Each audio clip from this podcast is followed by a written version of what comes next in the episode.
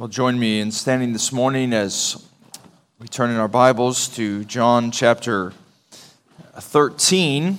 If you don't have a Bible with you today, you can grab a chairback Bible. It should be in front of you. You'll find this morning's text on page 900. And as we come to the first 20 verses of John 13 today, we come to what we often refer to as the second half of John's Gospel, or the first 12 books we often refer to as the book of signs. And chapter 13 through the end is the book of glory, and it's a chapter 13 that begins this famous upper room discourse Jesus has with his disciples. And so let me read uh, the first 20 verses of chapter 13, and then I'll pray and we'll continue on together this morning. So uh, do listen now as the Lord uh, speaks to you through his perfect and living word.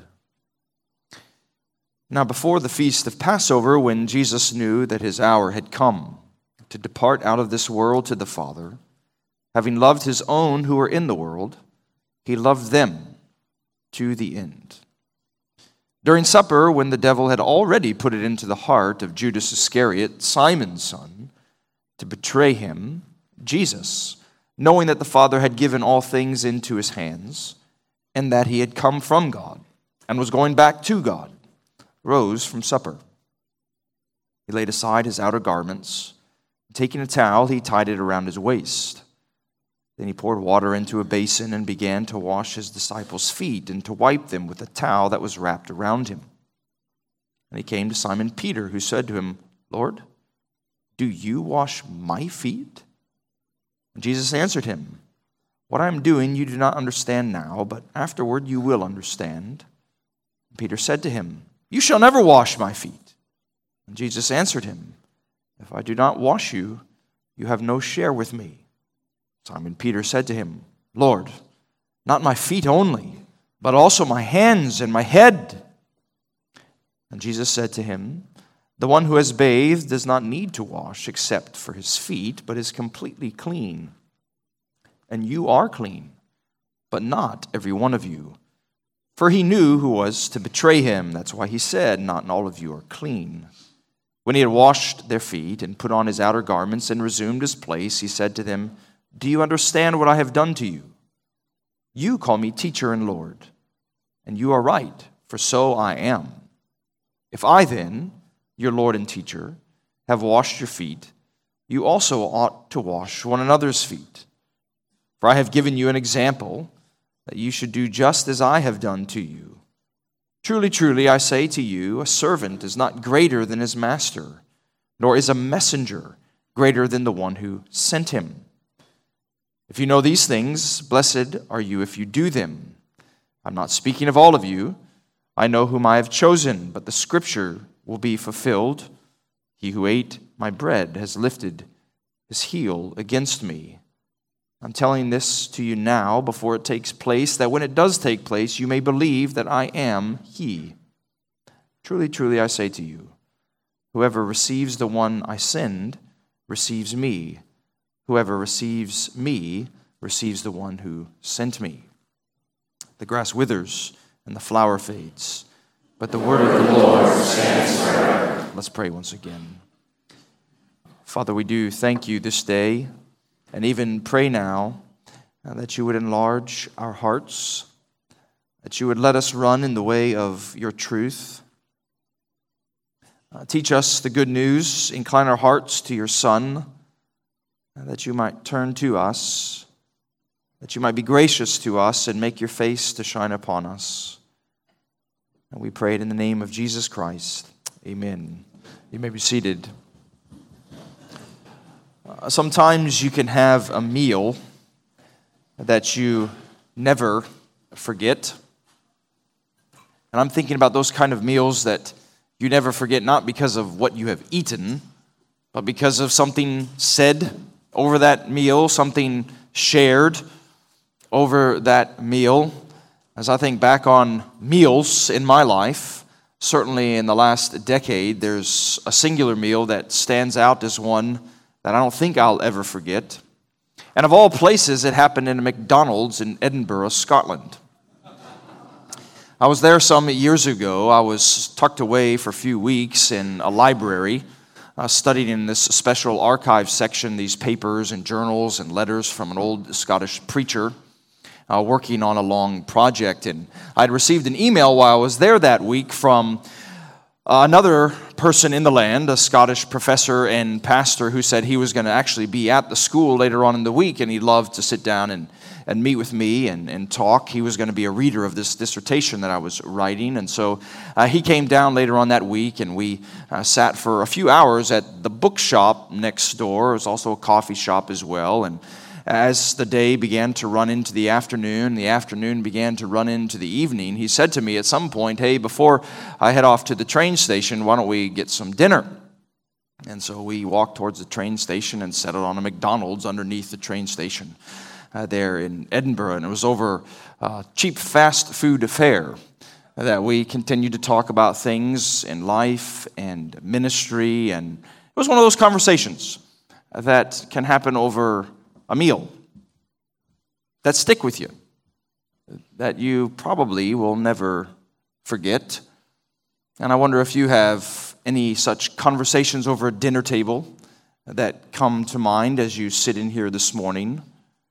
Uh, we come, of course, to a conversation which is really more of a monologue and eventually a prayer that Jesus has at this Passover meal with his beloved disciples.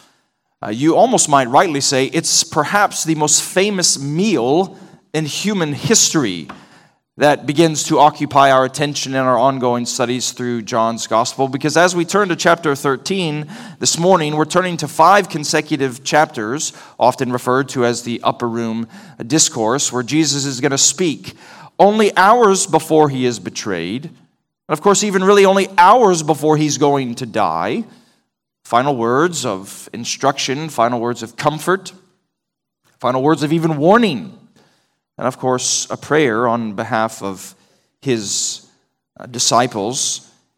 And the masthead verse that really kicks off everything in the upper room discourse is verse 1 of our text today, where John reminds us that everything that follows, not just in, in our scene this morning, but in the ensuing chapters, it tells us that this is all about Jesus loving his own who were in the world, and he loved them to the end. So, what we want to think about along the way this morning is just that simple theme of the Savior's love. And John has a peculiar way of unfolding the Savior's love because if you think about all of the Gospels in the New Testament, the four Gospels Matthew, Mark, Luke, and John they all have a, singular purpose, which is to point our attention to Jesus. Uh, but John Calvin once, I think, wisely remarked. He said, The Synoptic Gospels, so Matthew, Mark, and Luke, uh, they show us Jesus' body, is what he said, but it's John's Gospel who shows us Jesus' soul.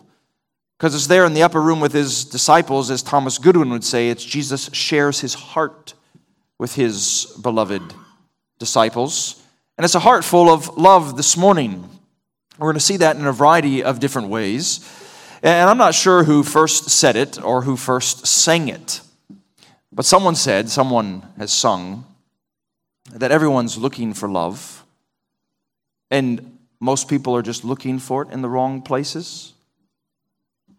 I'm sure that you sit in here today and some of you know what that saying means. You've sought love from a person that didn't give it to you. You've sought love in a place they couldn't offer it. You sought love, perhaps even in a power or possession. Perhaps you're sitting here this morning realizing that so often you can find pursuits in the world that are little more than pursuits of love, that often and inevitably, even, uh, they turn up dull and altogether dry and they never can satisfy because they're just empty.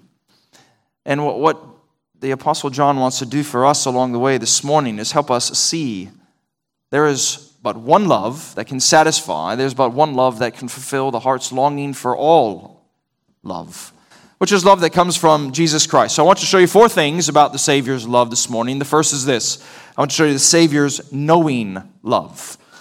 Because if you look again at how the text begins, verse 1 of chapter 13, John tells us Jesus knew that his hour had come to depart out of this world to the Father So Jesus knows something there, students, as he's at that night before he's going to die. He knows a multitude of things, is actually what the text is going to go on to tell us. But to catch you up to speed, even the language there of the hour having finally come is language that we talked about last week as we looked at the back part of John chapter 12. And we said in the main idea of that study that uh, the time had, had come. Because uh, remember, Jesus had, in that time before Passover week began, it was the Sunday of Passover week, he had this triumphal entry into Jerusalem. People are waving palm branches about. People are saying, Blessed is this king who has come in the name of the Lord. The Pharisees weren't terribly excited about that. They're ready to extinguish Jesus. They want him done away with. The world is seemingly going after Jesus. Even that world going after Jesus in the form of two Greek men going to Philip saying, Sir, we, we wish to see Jesus. Philip and Andrew go to Jesus and say, Hey, they want to see you. And Jesus says, Well, the time, the, the hour has come for the Son of Man to be lifted up. And it was a not so subtle allusion, wasn't it, to the, the nature of his coming death. He's going to be lifted up on high that all might see him and live who look on him in faith.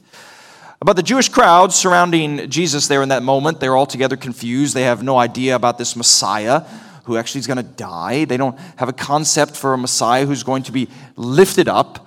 And so the end of Jesus' public ministry came last week, and it ended rather abruptly. If you look back to verse 36 of chapter 12, you see, Jesus departed from them, that being the Jewish crowds. Not just departed from them, John says, he hid from them. And without any transition from that scene, John transposes us into the upper room, the night when Jesus is going to be betrayed. And Jesus knows things. You'll see, first of all, he knows who his people are. Verse 2 tells us that it was during this supper that the devil had already put into the heart of Judas Iscariot, Simon's son, to betray Jesus. Lord willing, we'll think about this more in our next study in John's gospel, but it's clear in this passage Jesus is not surprised by what's getting ready to happen with Judas. If you skip down to verse 11, you'll see he knew who was to betray him. And then verse 18, even he speaks about knowing that there are those in his midst who are going to fulfill an ancient prophecy that this Son of Man, this Messiah, is going to be betrayed. But I want you to pay more attention actually here at the beginning, not to who Jesus knows as much as what Jesus knows. Look at verse 3. That tells us Jesus knew that the Father had given all things into his hands and that he had come from God and was going back to God. So you'll notice he's got an, a consciousness of his eternal glory. He came from God. He has a complete awareness, doesn't he, of what's getting ready to happen. That he's going to die, he's going to rise again, he's going to ascend, he's going to return to the Father's right hand in heaven.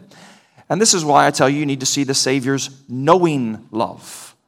He knows exactly what's coming, and he continues to go towards exactly what's coming. Have you considered before that it's one thing to endure unexpected suffering? Think about that in your own life, or think about that in a friend's life, maybe a family member's life. They have faithfully endured unexpected suffering. There's a glory in that, isn't there?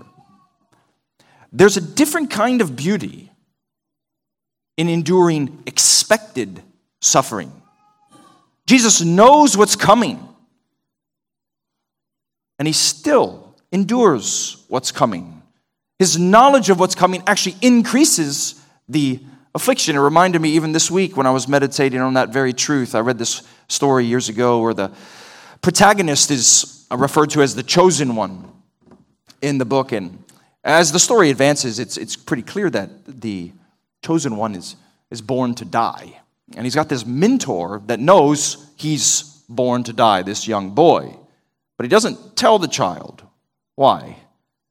Because to tell him that he's going to die, to tell him that the suffering, the hardship is coming on the way, is this immense burden that he would have to bear.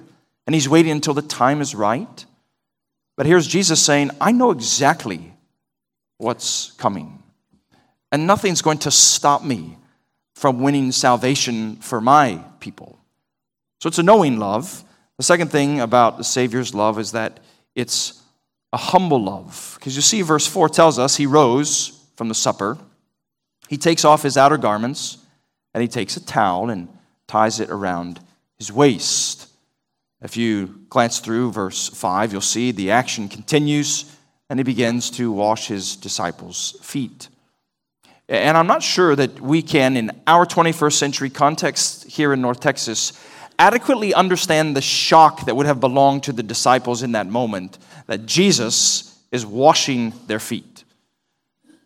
They would have traveled here from Bethany. It would have been normal at that time in the ancient world that, that a host of a dinner would ensure that his disciples' feet, or I should say his guests' feet, were washed. But the host would never do it. The host would tell the lowest servant in the household to wash the feet. There's a story told of the old emperor's tyrant, Emperor really, Caligula. When he wanted to humiliate the elders of the Senate in Rome, he made them wash his feet. Because it was such a lowly thing to do wash someone's feet.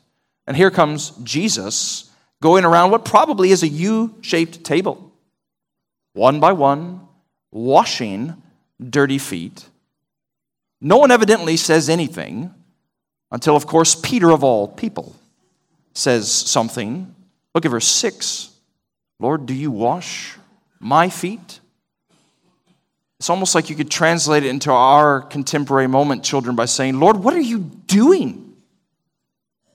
Rabbis at this time in Jerusalem, uh, they, they would preach about the glory of humility, but it was humility always within bounds. It had limits. Namely, rabbis never washed disciples' feet. Here comes a teacher who's washing the disciples' feet, and Peter has no category, does he? For, for a teacher with this kind of limitless humility. Eh, he seems to be like so many people that don't have categories, do they? For the depth of the Savior's love categories for the extent of this Lord's humility, concepts of what it means, true glory and greatness, would stoop down to even a servant's towel around the waist. And look at what Jesus says, verse 7 What I'm doing, Peter, you don't understand now, but afterward you will understand. You know, he, he's, he's burning bright, no doubt, here, this genuine disciple. Uh, Peter and his, his, his knowledge is, is not actually completely clear on who Jesus is. And he continues, verse 8, Peter does, You shall never wash my feet. And Jesus says, Look at verse 8 at the end. If I don't wash your feet, you have no share with me. Now, we'll come back to that at the end. But it's, it's striking, you know, of course, what, what happens here with Peter. Because he, he's this disciple, isn't he? Full of extremities in his spirituality. No, you're never going to do that. Peter, I, I must do it. And then he essentially says in the next verse, doesn't he? Well, pour it on then. He says, not just my feet, my hands, and my head. He's this volatile disciple. Have you noticed that in Peter's life? There, there's a stability that longs to Christ likeness, isn't there? There's not a volatility that ought to be true in our spirituality. There's this, of course, stable faith that we ought to want to see growing. And Jesus, notice verse 10, as his humble love is further revealed, says, The one who is bathed does not need to wash except for his feet, but is completely clean, and you are clean, but not every one of you. And if you stop and stare at that verse long enough, it seems rather mysterious, doesn't it?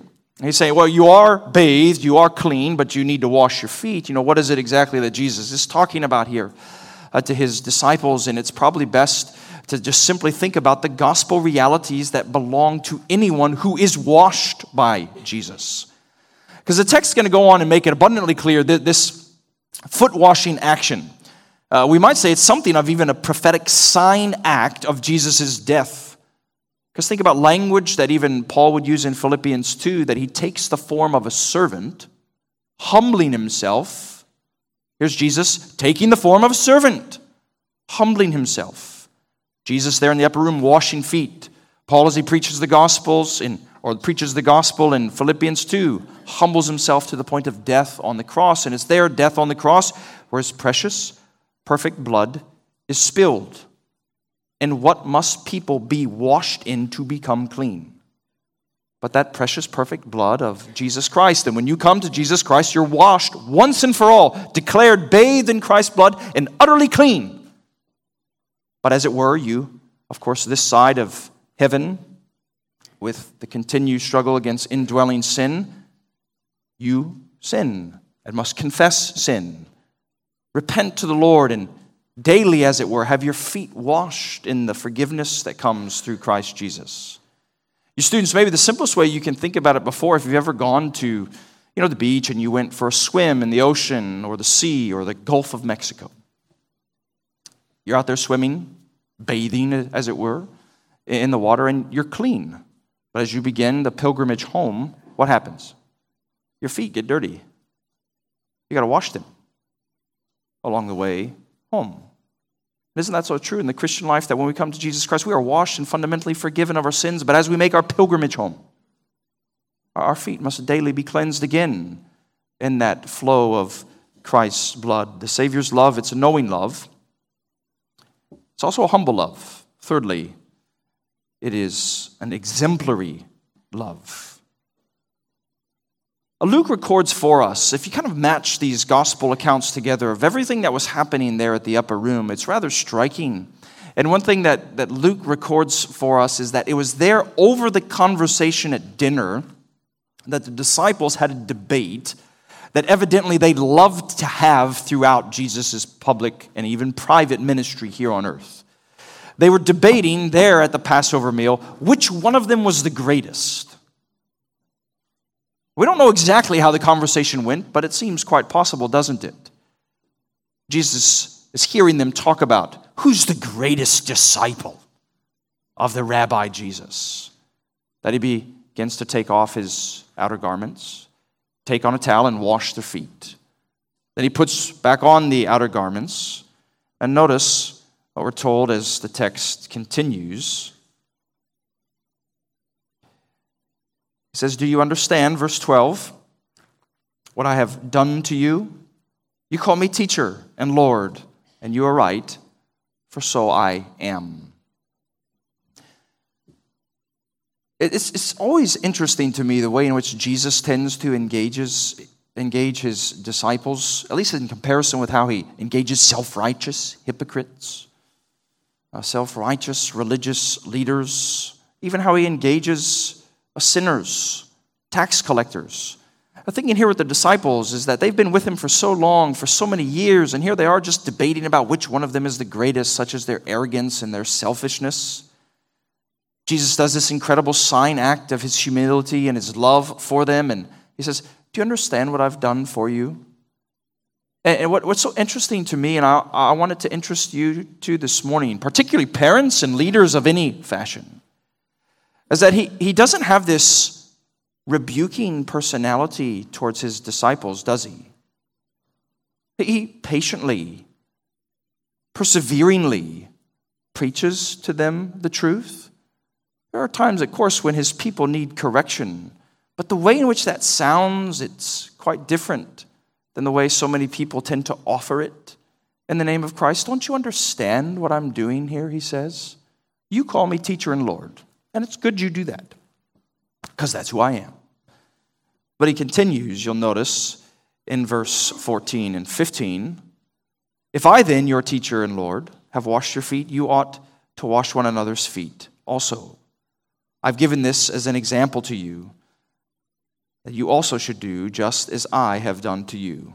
So, kids, here's the greatest object lesson in humility, is what Jesus is saying. Do you want to know what it means to be truly great in the Lord's kingdom and economy of grace? You stoop down and serve people as the lowest of servants. This is how we minister. This is how we wait. This is how we serve others. Some of you would have noticed along with me uh, a few weeks ago, wasn't it, on Halloween night? If your neighborhood was anything like the one where I was, kids were parading around the sidewalks wearing costumes. Kids do funny things in costumes, don't they? I remember one in a Spider Man costume, running about extending his hands as those spider webs, you know, would suddenly be coming out of his hands. And so every year it's always struck me as this incredible spiritual parable of the power clothing has. You put clothes on and suddenly you think you can do certain things, think you must do certain things. The way in which John narrates this scene at the upper room, he makes a big deal about it the clothing that Jesus takes off, the, the clothing that Jesus takes on. Peter, of course, intimately involved in this. Perhaps thus it's not without accident when Peter gets to his first epistle and he tells all of you church leaders and all of you church members, clothe yourselves with what? Humility. To come to Jesus Christ is not just to be clothed with his righteousness, it's to be clothed in a garment of humility. And shouldn't that spiritual clothing actually change the way in which we live, inform the way in which we live? I wonder if you're the kind of person that can think back on your service in the church and come to places, much to your shame and even conviction, where you thought, I'm too big to serve in that way. I'm too gifted to do that. Are there any places, even in your life, that you could point to serving in this lowest and humblest of ways? The beloved bride of, of Jesus Christ. So his love towards his people, it's a knowing love. It's a humble love, it's an exemplary love. The fourth thing I want you to see is that it's a blessed love. Look at verse 17. Says, If you know these things, blessed are you if you do them. And that comes after, doesn't it? Verse 16, which he said, You must do them. A servant is not greater than his master. It's not just one thing for you to know this object lesson of humility, you must do this object lesson of humility. You must exemplify, embody this kind of humble love that I am showing to you. And it's as though he knows his people are often struggling for these kind of virtues and fruits and graces to grow in their life. And so he attaches to it in verse 17 this wonderful blessing Blessed are you if you do them. Know, blessing is a huge thing in the Bible. You'll see it all the way from Genesis chapter 1 to Genesis chapter 20. I'm sorry, Revelation chapter 22, and all the way in between, it's kind of this foundational reality on God's covenant love and its blessing that comes from his covenant relationship with his people that bestows happiness upon his loved ones. And kids, do you know what the opposite of blessing is? Cursing. Cursing that throughout the Bible it brings disintegration, dysfunction, death. Death, cursing belongs to the pride filled and the arrogant, but blessing belongs to those who know this humility, who do this kind of humble love. It's as though what he is saying unto us, even in this very promise, is those who walk in the way of humility will find happiness. He knows not all of them will walk in that way of blessedness, doesn't he? Look at verse 18. I'm not speaking of all of you. I know whom I have chosen. But the scripture will be fulfilled. He who ate my bread has lifted his heel against me. Uh, Judas occupies much of the teaching there in the early stages of the upper room discourse. We'll see it later on in our ensuing study as the verses continue. But for here, what Jesus is telling his disciples is don't be surprised with what's getting ready to happen with me being betrayed. Don't be surprised that not everyone who has partaken of my ministry will not be blessed by my love. Because notice what he says, verse 19 I'm telling this to you now, before it takes place, that when it does take place, you may believe that I am He. How many times, even in your own life, have you thought back on the Lord's providence? And realize that He had given you a promise beforehand. You ought not to be surprised with what is coming. And then perhaps you were surprised by what was coming. But then the years pass and you realize, well, he actually was preparing me beforehand.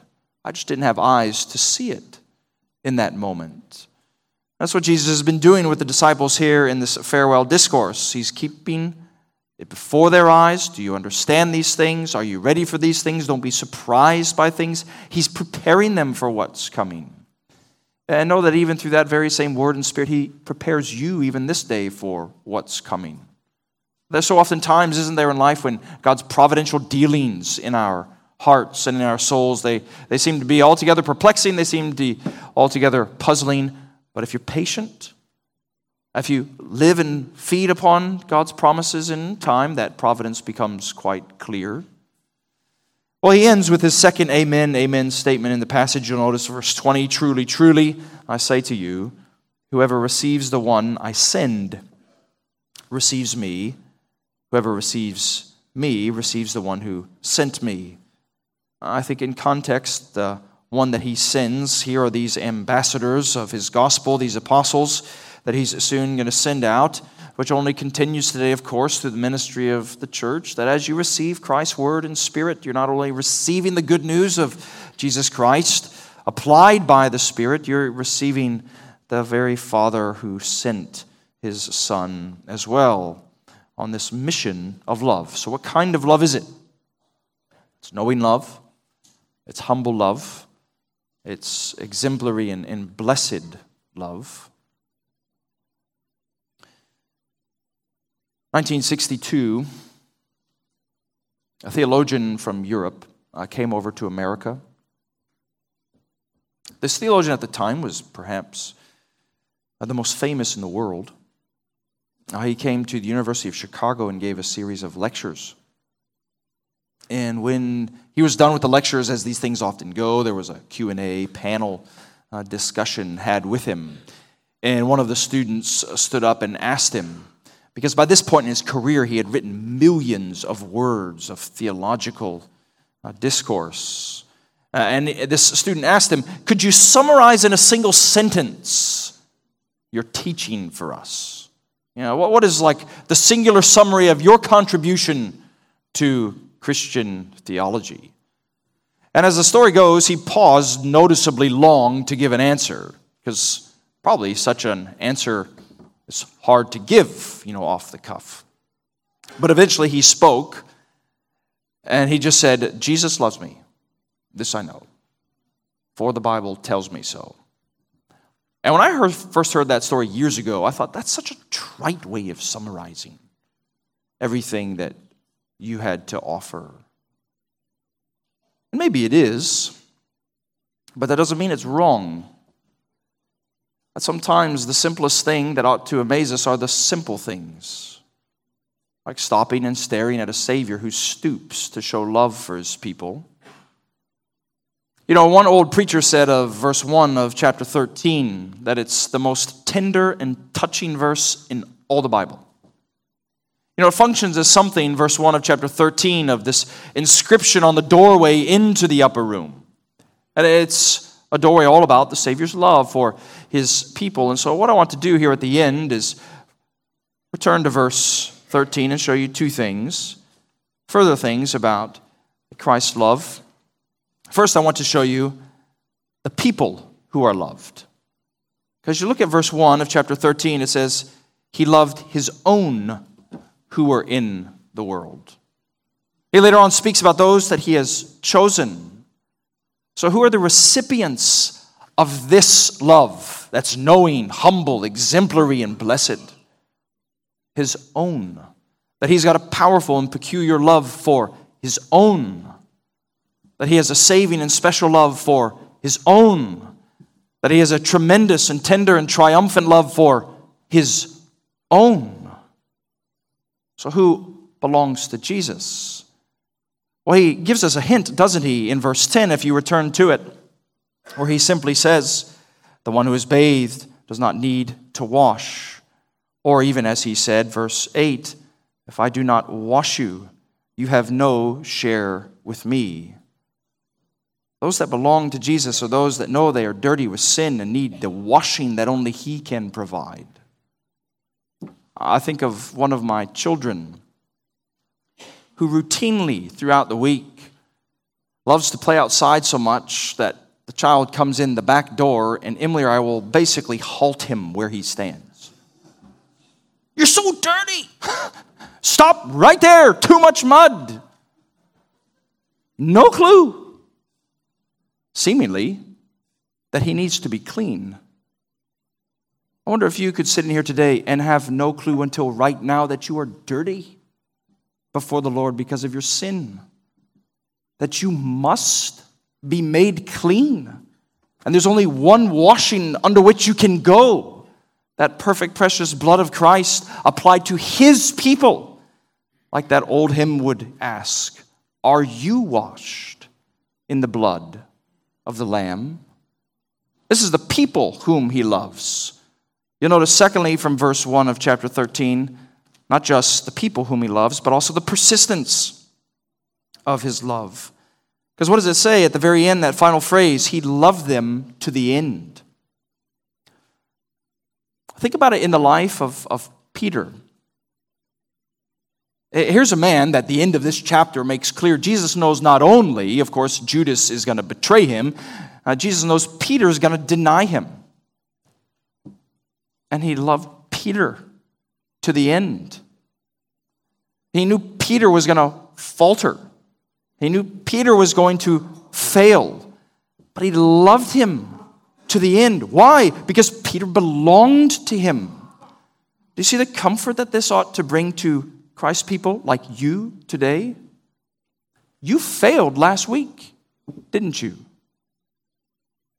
If the Lord tarries, you will falter in some way tomorrow. But if you belong to Him, He'll love you to the very end. He will complete the good work that He has done in you because His love knows no limit. This is the love that surpasses all knowledge, the kind of love that is beyond all comprehension. At sinners like you, at sinners like me, can be loved to the very end of all time and even further into all eternity. So I do pray that you would receive this love today, that you might rest in it and rejoice in it. The Savior's love for sinners. Let's pray together.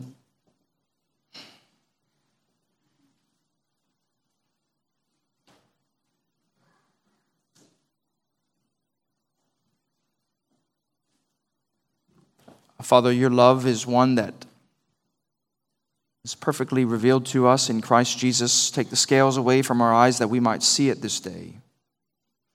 Uh, soften our hearts to receive it. Uh, wash us clean, we pray. And our beloved Savior, in whose name we pray. Amen.